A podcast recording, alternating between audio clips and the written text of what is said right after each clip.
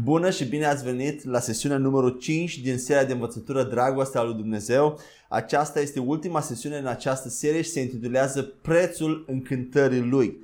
Dacă vă aduceți aminte, în ultimele sesiuni am discutat despre cum tu și cu mine eram și suntem încântarea zilnică a lui Dumnezeu. Încântarea zilnică a lui Iisus Hristos, a persoanei înțelepciunii, era să fie cu fiii oamenilor. Și în ultima sesiune, sesiunea patru, am văzut cum s-a plătit, pentru noi s-a plătit un preț. Noi am fost cumpărați cu un preț. Și vedeam aceasta în întâi Corinteni, capitolul șase, versetul douăzeci. Și dacă aveți Bibliile gata cu dumneavoastră, haideți să citim. Voi, eu voi citi din noua traducere în limba română, dar dumneavoastră puteți citi și din Cornilescu dacă o aveți sau chiar noua traducere. Haideți să citim împreună. Căci voi ați fost cumpărați cu un preț. Slăviți-L deci pe Dumnezeu în trupul și în Duhul vostru care sunt ale lui Dumnezeu. Întrebarea care ne-o punem în această sesiune astăzi este: care este acest preț? Ce anume l-a costat pe Iisus Hristos ca, ca, să, ca să-și răscumpere această încântare, această desfătare, adică pe tine și pe mine? Haideți să citim și Matei, capitolul treisprezece, versetul patruzeci și patru, care spune așa: Din nou, împărăția cerurilor se aseamănă cu o comoară ascunsă într-un ogor. Omul care o găsește de bucurie se duce și vinde tot ce are ca să cumpere acel ogor. Biblia ne spune că Iisus a vândut tot ce avea ca să cumpere întreaga lume pentru a, ne ob- pentru a obține comoara lui, biserica, un popor care va primi dragostea lui și care îl va iubi pe el înapoi.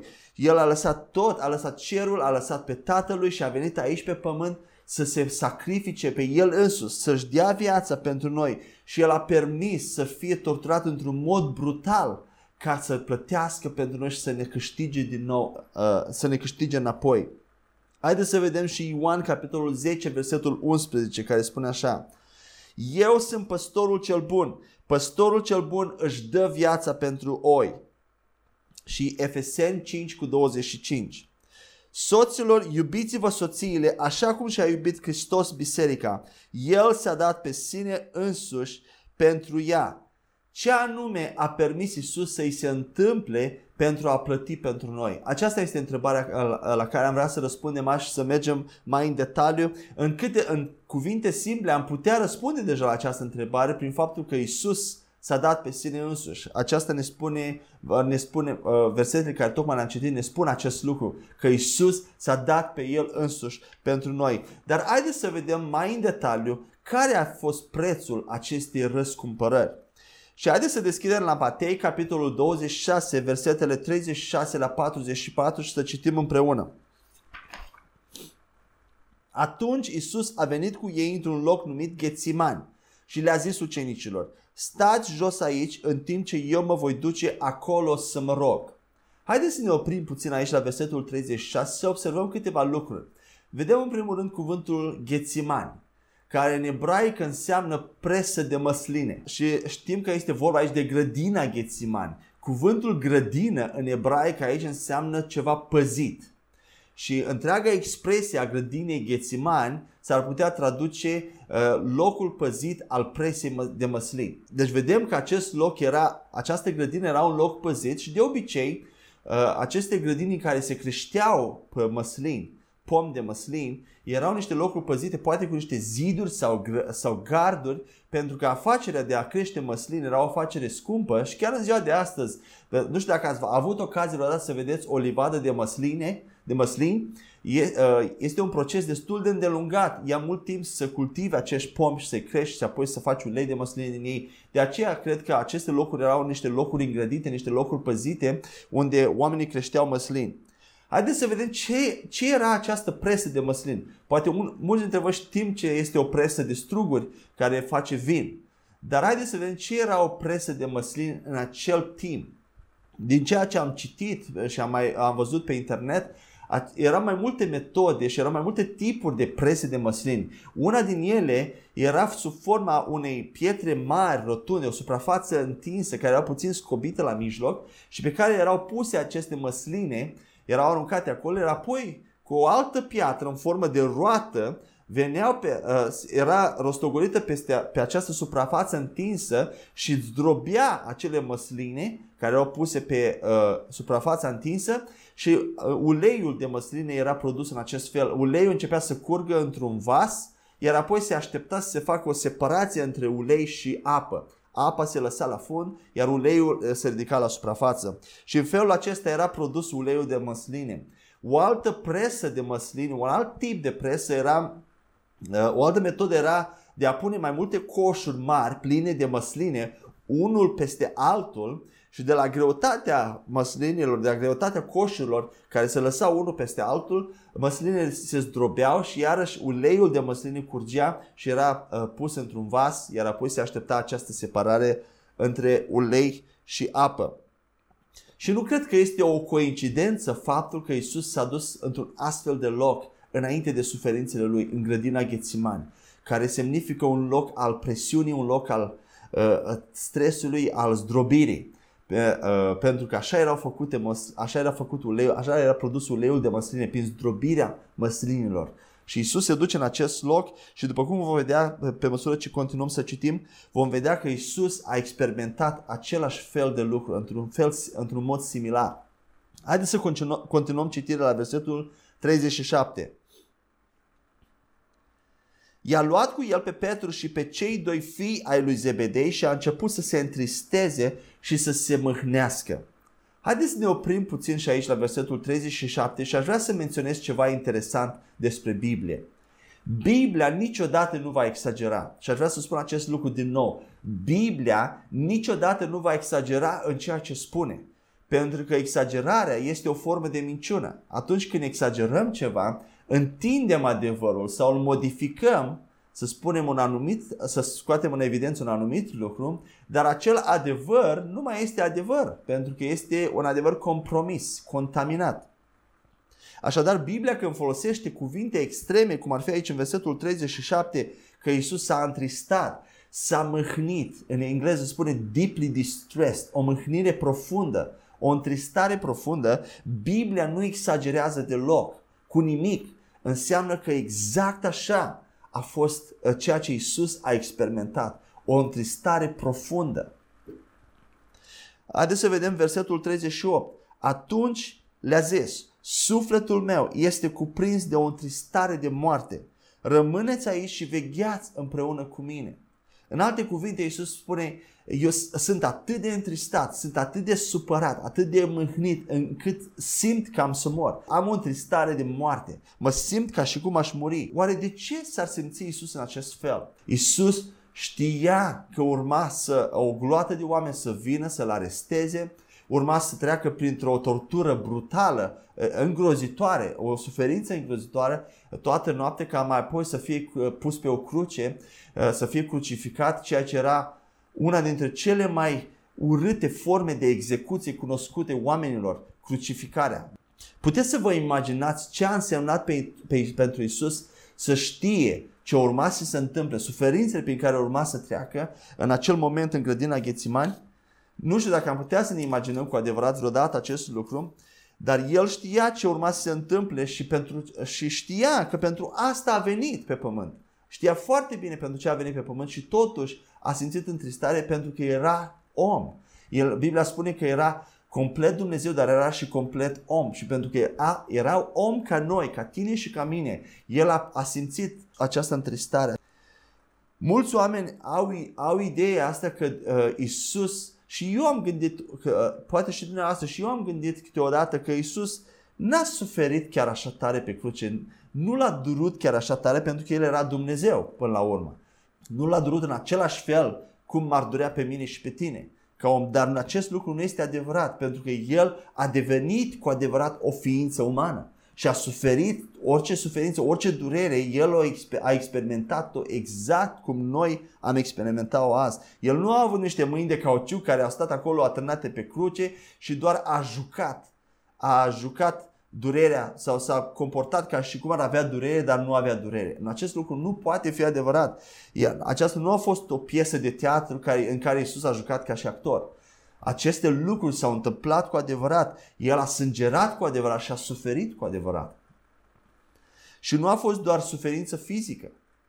Gândiți-vă că toate păcatele omenirii, trecute, prezente și viitoare, au fost puse toate pe un singur om, într-un singur moment. Oare cum credeți că ar s-ar simți acest lucru? Cum credeți că te-ai simți să ai toată această durere fizică și presiune emoțională și spirituală, toate păcatele oamenilor care au trăit vreodată, trecute, prezente și viitoare, într-un singur loc, în, în timp, pe un singur om, pe o singură persoană? Trebuie să fi fost îngrozitor și probabil niciodată, niciodată, poate când vom fi în cer, nu știu dacă vreodată vom pricepe suferința prin care Iisus a trebuit să treacă. Haideți să vedem că tot la versetul treizeci și opt spune: rămâneți aici și vegheați împreună cu mine. Oare de ce a spus Iisus vegheați împreună cu mine? Eu cred că Iisus știa ce urma să se întâmple, dar nu știa exact momentul când acea gloată va veni să-l ia, să-l aresteze. Nu știa exact cum, când uh, uh, aceste lucruri se vor întâmpla, deși era Dumnezeu. El nu știa exact asta. Acest lucru înseamnă că nu era un script, nu era un scenariu exact pe care Iisus îl cunoștea dinainte, cunoștea ideea ce trebuie să se întâmple, dar nu cunoștea toate momentele exact cum se întâmple. Lucrurile acestea s-au întâmplat într-un mod real. N-au fost un scenariu pe care, care pur și simplu a fost jucat în fața noastră. Haideți să continuăm citirea, versetul treizeci și nouă. S-a depărtat puțin, a căzut cu fața la pământ și s-a rugat: Tată, dacă este posibil, să fie îndepărtat de la mine paharul acesta. Totuși nu cum vreau eu, ci cum vrei tu. Vedem cum Iisus a căzut la pământ. A căzut cu fața la pământ, nici măcar n-a îngenunchiat. Pur și simplu s-a prăbușit la pământ sub acea presiune care o experimenta, acea durere. Pentru că el avea aceleași emoții cum avem noi astăzi, cu oamenii. Avea emoții și a simțit acele lucruri. De ce ar vrea el oare să moară? De ce ar vrea el să treacă? De ce oare o persoană umană ar vrea să fie torturată și să treacă prin acele suferințe pentru alți oameni? De ce ai vrea tu, dacă ai fi în locul, de ce ai face acest lucru? Cred că la fel Iisus se gândea de acesta. Vedem că primul lucru care Iisus îl spune Tatălui: să, Tată, dacă este posibil, fă ca acest pahar, această misiune care tu mi-ai dat-o, să nu mai trebuiască să treacă prin ea. Dacă este vreo altă cale prin care aș putea să răscumpăr pe oameni, numai tu, Tată, poți să știi acea cale. Dacă este o altă soluție, te rog, îndepărtează această misiune de la mine. Nu mă lăsa să trec prin asta, cu alte cuvinte. Însă, nu voia mea, ci voia ta să se facă. Nu cum vreau eu, ci cum vrei tu. Vedem aici chiar o voie a lui Iisus, puțin diferită de voia Tatălui. Totuși Iisus se supune voiei Tatălui și spune: nu voia mea, ci voia ta să se facă. Haideți să terminăm citirea, versetul patruzeci. Apoi a venit la ucenici, dar i-a găsit dormind. El a zis lui Petru: așadar, n-ați putut veghea împreună cu mine nici măcar o oră? Vegheați și rugați-vă ca să nu cădeți în ispită. Duhul într-adevăr este doritor, dar carnea este neputincioasă. S-a îndepărtat a doua oară și s-a rugat din nou zicând: Tată, dacă nu se poate să fie îndepărtat acest pahar de la mine fără să-l beau, facă-se voia ta. A venit iarăși la ucenici și i-a găsit dormind, pentru că li se îngreunaseră ochii de somn. I-a lăsat iarăși, s-a îndepărtat și s-a rugat pentru a treia oară, spunând aceleași cuvinte. Vedem de trei ori, ne, Biblia ne dă impresia aici că s-a rugat cam două, trei ore Iisus înainte de suferințele lui, pentru a fi întărit, pentru a fi zidit în credință și pentru a face față, pentru a putea trece prin ceea ce urma să treacă.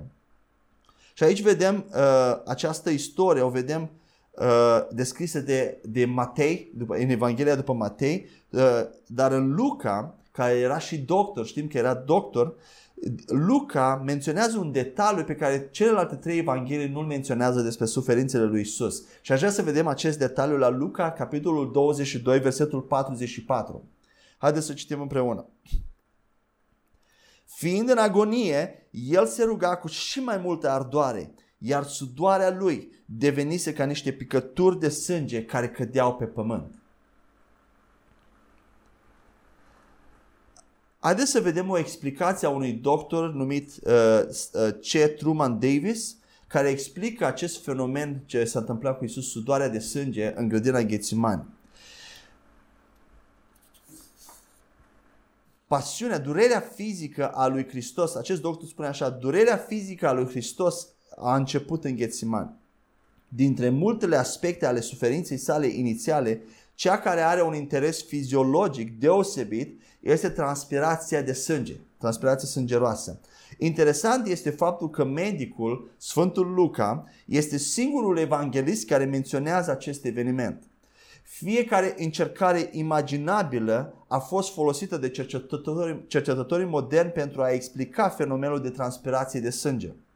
Aparent, sub impresia greșită că pur și simplu acest fenomen nu se întâmplă în realitate. Și am gândit și eu acest lucru de multe ori, că nu chiar s-a întâmplat. Biblia poate exagerează puțin cum s-ar putea întâmpla sudoarea sau transpirația să se transforme în sânge. Dar hai să vedem ce spune acest doctor. Am putea fi scutiți de un efort considerabil doar prin simpla consultare a literaturii medicale. Deși foarte rar, fenomenul de hematidroză sau transpirație sângeroasă este bine documentat.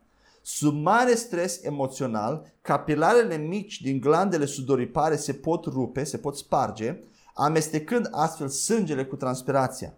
Numai acest proces ar fi putut produce o slăbiciune intensă și un posibil șoc la Iisus. Deci vedem că Iisus a suferit, a, a avut un stres emoțional atât de puternic când s-a transformat în sânge. Acele capilare din glandele sudoripare au explodat în fruntea lui și s-au transformat, s-au amestecat cu transpirație, cu sudoare. Haideți să continuăm citirea la Matei douăzeci și șase, în același capitol, cu versetele patruzeci și cinci și patruzeci și șapte. Spune așa.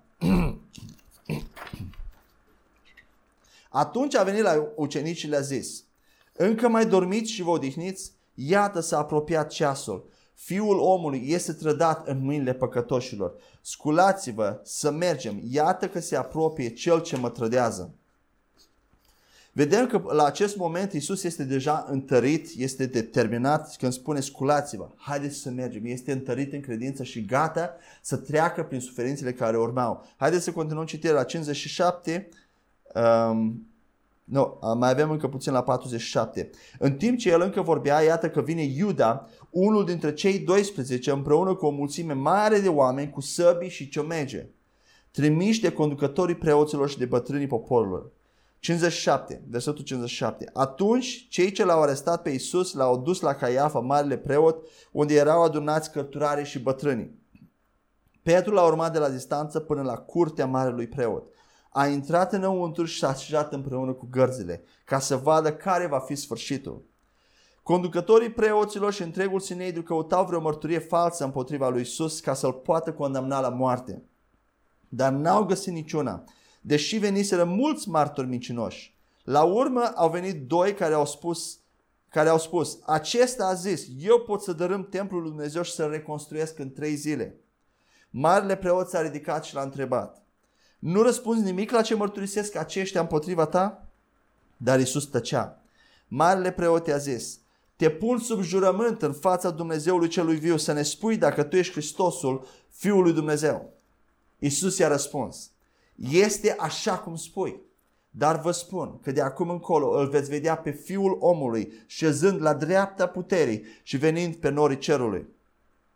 Atunci marele preot și-a sfâșiat hainele și a zis: a blasfemiat! Ce nevoie mai avem de martori? Iată, acum ați auzit blasfemia. Ce părere aveți? Ei au răspuns: este vinovat și vrednic de moarte. Atunci l-au scuipat în față și l-au lovit. Unii l-au pălmuit. Apoi vedem în Matei, capitolul douăzeci și șapte, versetele douăzeci și doi la douăzeci și șase, Biblia spune așa. Pilat a zis: și atunci ce să fac cu Iisus numit Hristos? Ei au răspuns cu toții: să fie răstignit.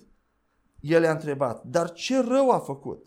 Însă ei strigau și mai tare: să fie răstignit. Când a văzut Pilat că nu ajungea nicăieri, ci că mai degrabă se face zarvă, a luat apă și s-a spălat pe mâini înaintea mulțimii, spunând: eu sunt nevinovat de sângele acestui om, treaba voastră. Tot poporul i-a răspuns: sângele lui să fie peste noi și peste, și peste copiii noștri. Atunci l-a eliberat pe Baraba, iar pe Iisus, după ce a pus să-l biciuiască, l-a dat să fie răstignit. Haideți să vorbim un pic despre acest proces de biciuire a lui Iisus. Câți dintre voi ați văzut filmul Pasiunea lui Hristos sau Patimile lui Hristos?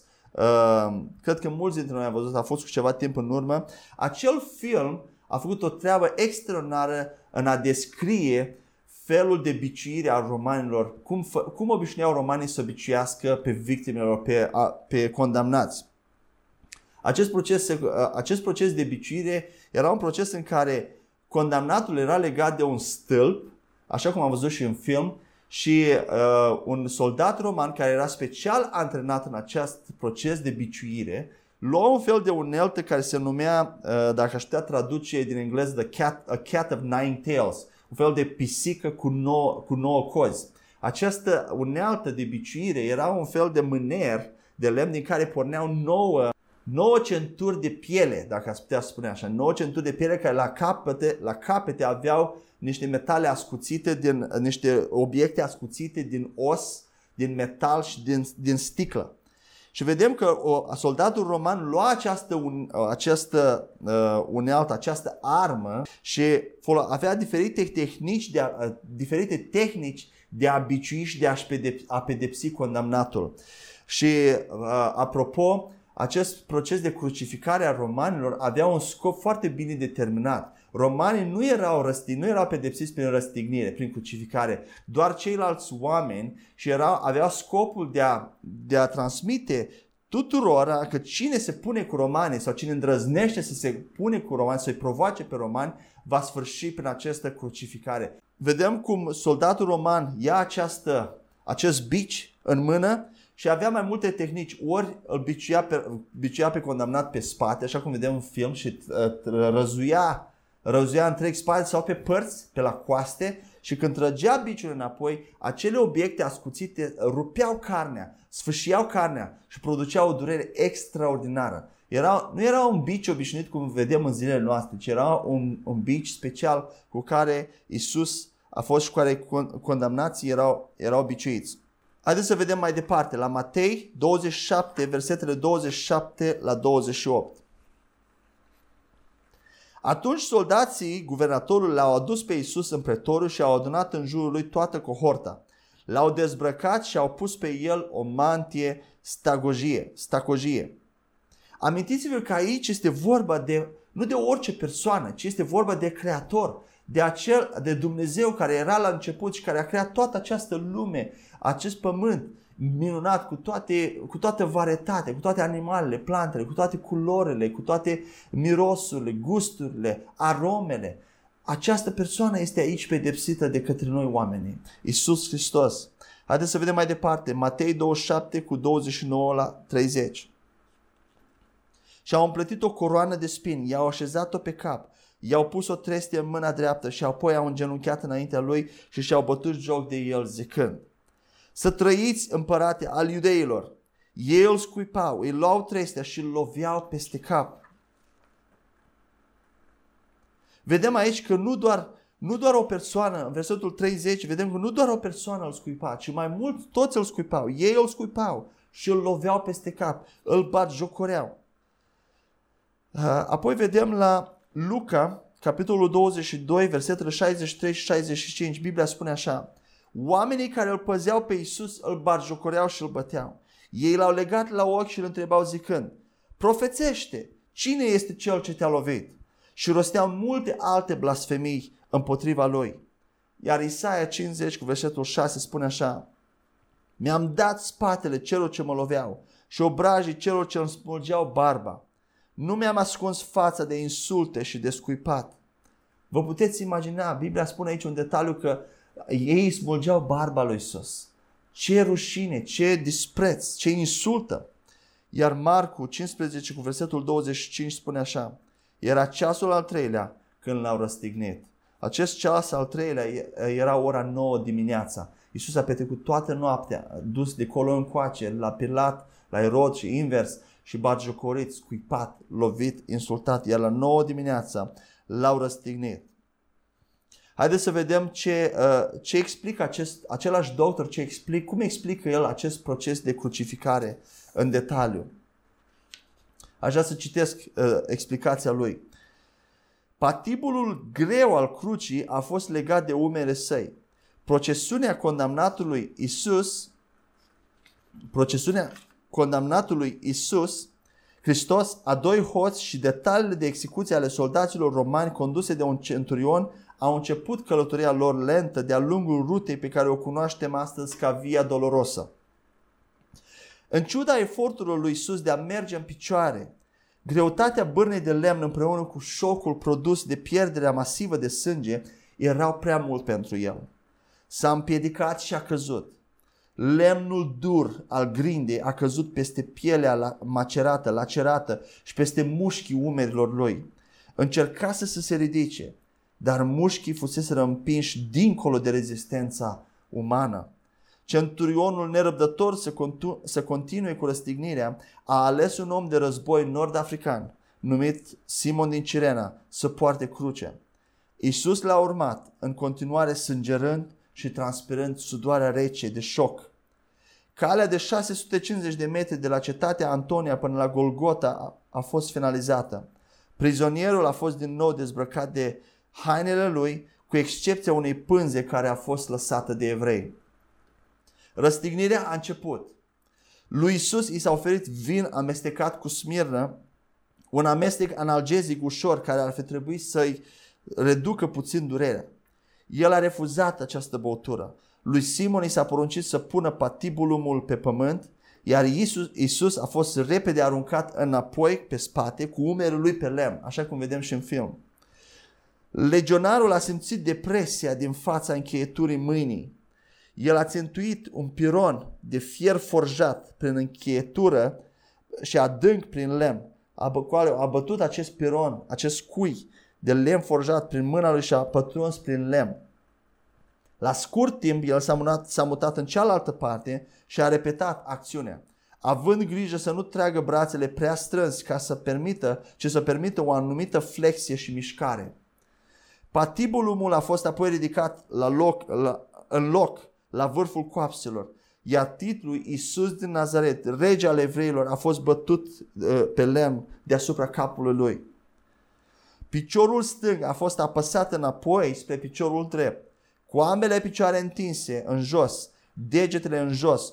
Un piron a fost bătut prin arcul fiecăruia, lăsând genunchii moderat flexați.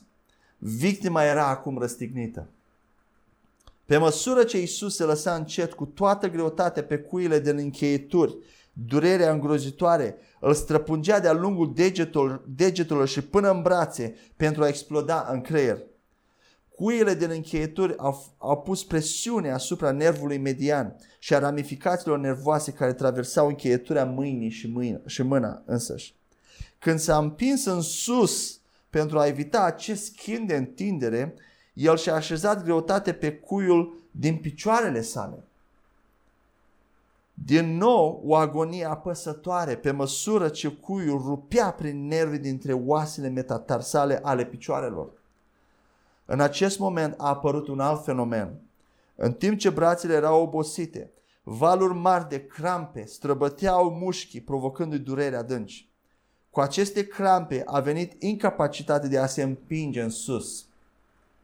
Suspendând brațul, mușchii pectorali, mușchii mari ai pieptului erau paralizați, iar mușchii intercostali, mușchii mici între coaste, nu mai puteau acționa. acționa.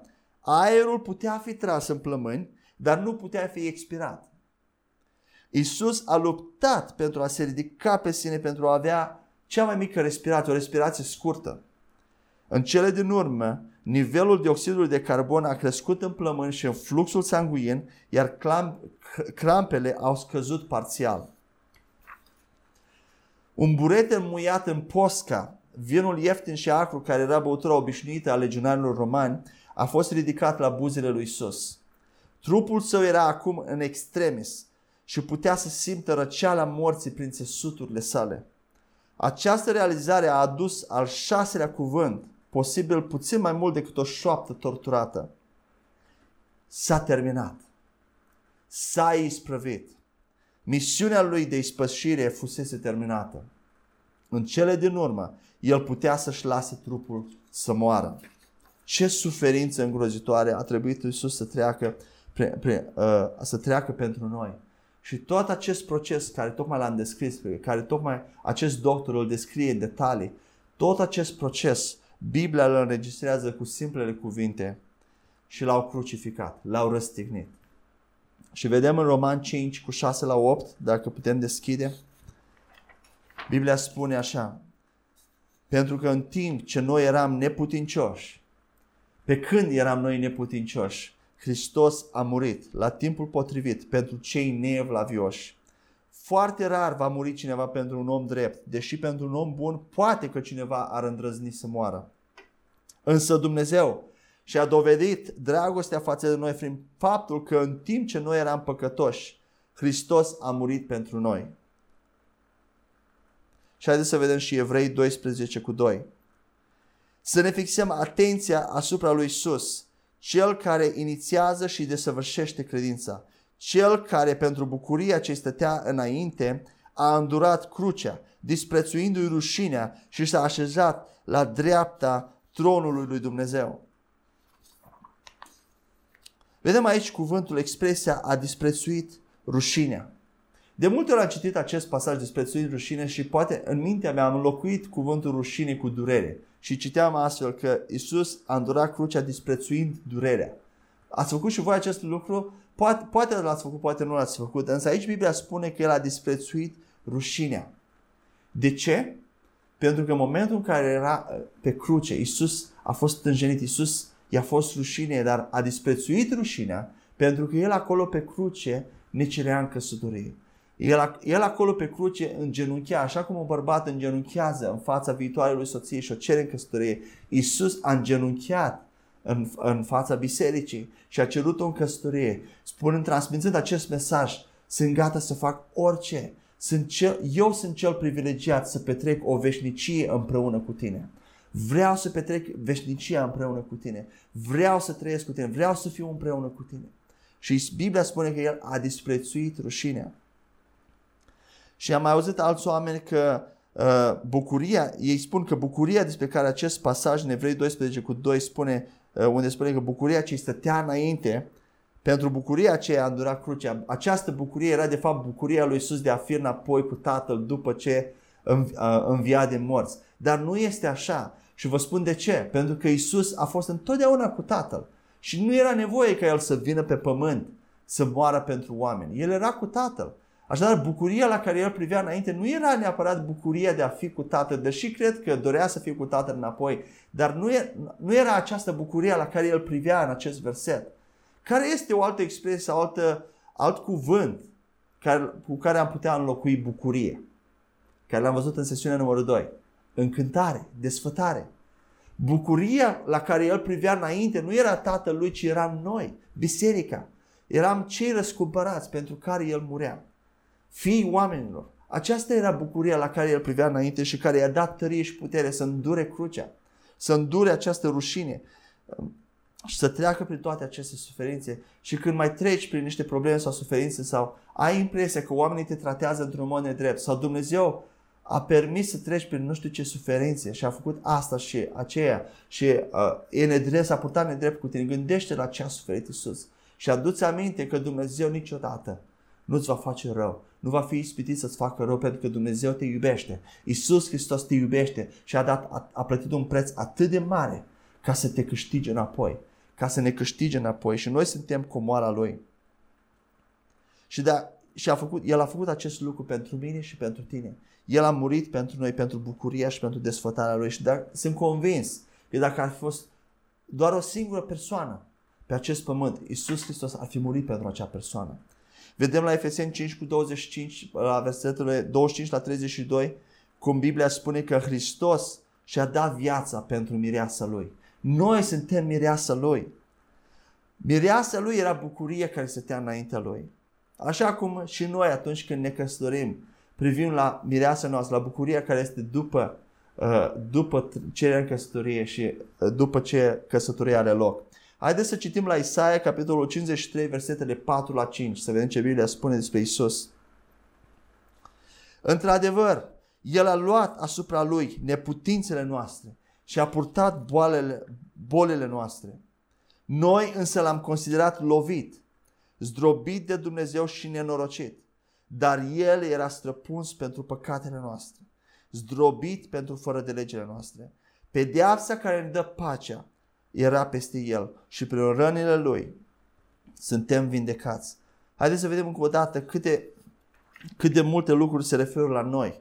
Vedem neputințele noastre, bolele noastre, apoi vedem era străpuns pentru păcatele noastre, fără de legile noastre, pacea noastră, pedeapsa care ne dă, ne dă pacea nouă era peste și prin rănile Lui suntem noi vindecați.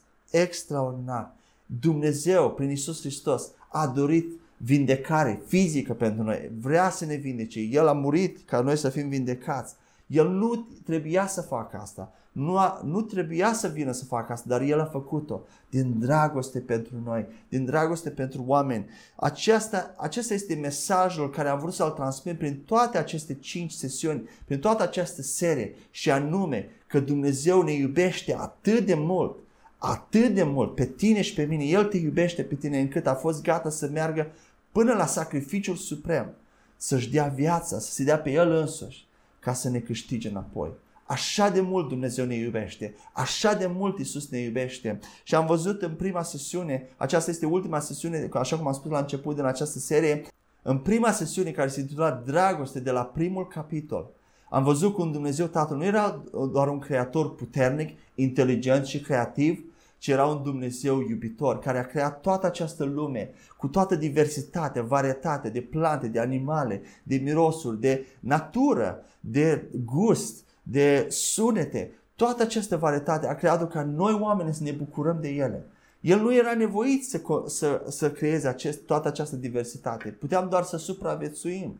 Dar El a creat-o ca noi să ne bucurăm. Apoi am văzut în sesiunea numărul doi cum, uh, cum uh, Iisus Hristos, persoana înțelepciunii, cuvântul lui Dumnezeu, era desfătarea zilnică a lui Dumnezeu Tatăl, iar încântarea, desfătarea zilnică a lui Iisus Hristos era, era să fie cu fiii oamenilor, eram noi, noi eram încântarea Lui zilnică. Iar apoi vedem cum Adam și Eva, tot în această sesiune am văzut cum Adam și Eva au căzut în păcat, a, s-au separat de Dumnezeu, au intrat în întuneric și în împărăția întunericului. Dar Iisus Hristos, în loc să se, mâni, să se mânie pe ei, așa cum mulți dintre noi am fi făcut, chiar acolo, în loc să ne părăsească, în loc să ne lase să, să murim în iad pentru eternitate, acolo a decis, în Geneza trei cincisprezece, ne-a promis că El va veni într-o zi și va face război cu Satan ca să ne, să ne izbăvească, să ne elibereze din împărăția întunericului, de sub controlul și dominația păcatului și să ne aducă înapoi la El.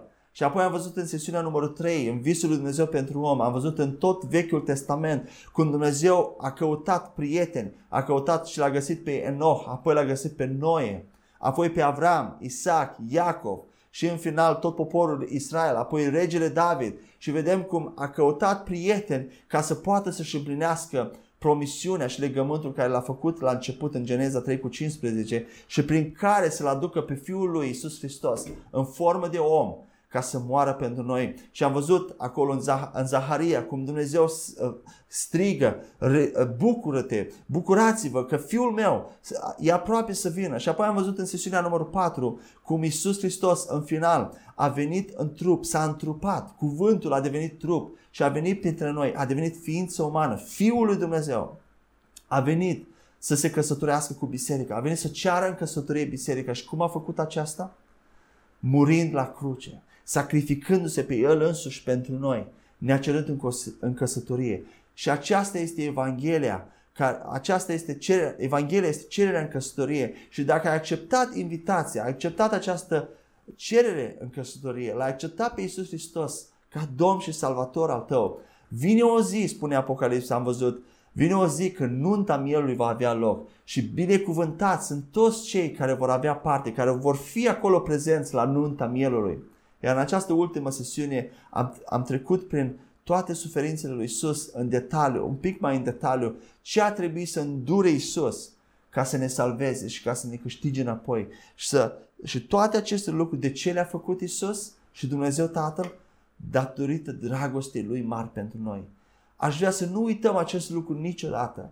atunci când suntem condamnați, atunci când lucrurile nu merg cum am vrea să meargă, niciodată să nu ne gândim că Dumnezeu ne-a făcut rău sau ne vrea răul sau Dumnezeu, lui Dumnezeu nu-i pasă de noi. Gândiți-vă că Dumnezeu a dat totul, totul, nu a rămas nimic care Dumnezeu să nu sacrifice pentru noi.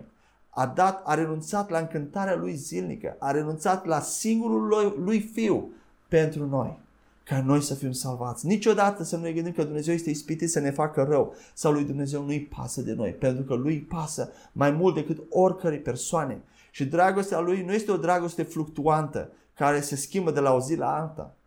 Biblia spune că Dumnezeu este un Dumnezeu neschimbat în Malachi. Dumnezeu nu se schimbă niciodată. El este singura persoană de încredere în care poți să ai încredere că mereu ne va iubi cu o dragoste necondiționată, fără condiții. Și haideți să vedem la sfârșitul acestei sesiuni încă, încă două versete, două pasaje din Biblie de memorat care le-am, care le-am văzut în această sesiune și care vorbesc despre dragostea lui Dumnezeu și despre suferințele lui Iisus și ce au însemnat aceste suferințe pentru noi. Uh, unul, primul pasaj este Roman cinci cu opt și o să-l citesc întreagă, apoi îl vom personaliza. Roman cinci cu opt. Însă Dumnezeu și-a dovedit dragostea față de noi prin faptul că în timp ce noi eram păcătoși, Hristos a murit pentru noi. Haideți să-l personalizăm. Însă Dumnezeu și-a, devo- și-a dovedit și-a demonstrat dragostea față de mine prin faptul că în timp ce eu eram păcătos, Hristos a murit pentru mine. Hristos a murit pentru tine. Iar al doilea pasaj este tocmai cel care l-am citit din Isaia cincizeci și trei, versetele patru la cinci. Spune așa: într-adevăr, El a luat asupra Lui neputințele noastre și a purtat bolile noastre. În noi însă L-am considerat lovit, zdrobit de Dumnezeu și nenorocit. Dar El era străpuns pentru păcatele noastre, zdrobit pentru fără de legile noastre. Pedeapsa care ne dă pacea era peste El și prin rănile Lui suntem vindecați. Haideți să personalizăm. Într-adevăr, El a luat asupra Lui neputința mea și a purtat boala mea. Este vorba despre boala fizică. El a purtat boala ta fizică pe cruce. Eu însă L-am considerat lovit, zdrobit de Dumnezeu și nenorocit. Dar El era străpuns pentru păcatele mele, zdrobit pentru fără de legile mele. Pedeapsa care îmi dă pacea acum era peste El, a căzut peste El și prin rănile Lui sunt vindecat. În întâi Petru doi cu douăzeci și patru spune: am fost vindecat. Prin rănile Lui am fost vindecat. Nu merită oare Dumnezeu toată închinarea și toată mulțumirea, toată recunoștința pentru ce a făcut El? Haideți să închinăm Lui și mereu, toată viața noastră pentru o eternitate, o veșnicie, să-i mulțumim lui Dumnezeu că nu ne-a lăsat, nu ne-a părăsit atunci când ne-am întors spatele spre El. Nu ne-a lăsat, nu ne-a lăsat să murim în iad, ci a, a, a găsit o soluție, deși tragică, a găsit o soluție să ne aducă din, înapoi în familia Lui, să ne aducă înapoi în prezența Lui. Haideți să mulțumim lui Dumnezeu chiar acum, să-i aducem laude, să-i aducem închinare pentru ceea ce a făcut El. Meditează la acest lucru, nu lăsa să treacă pe lângă tine ușor. Meditează la cât de mult Dumnezeu Tatăl te iubește, la cât de mult Dumnezeu Tatăl te-a iubit și lasă această meditație, a, meditația ta să pătrundă în viața de zi cu zi. Și lasă ca dragostea Lui să te copleșească și să fie cu tine mereu, în fiecare zi. Pentru că această dragoste îți va da putere, această dragoste te întărește, această dragoste îți dă bucurie, această dragoste îți dă pace, îți dă vindecare, îți dă binecuvântare. Amen? Amen.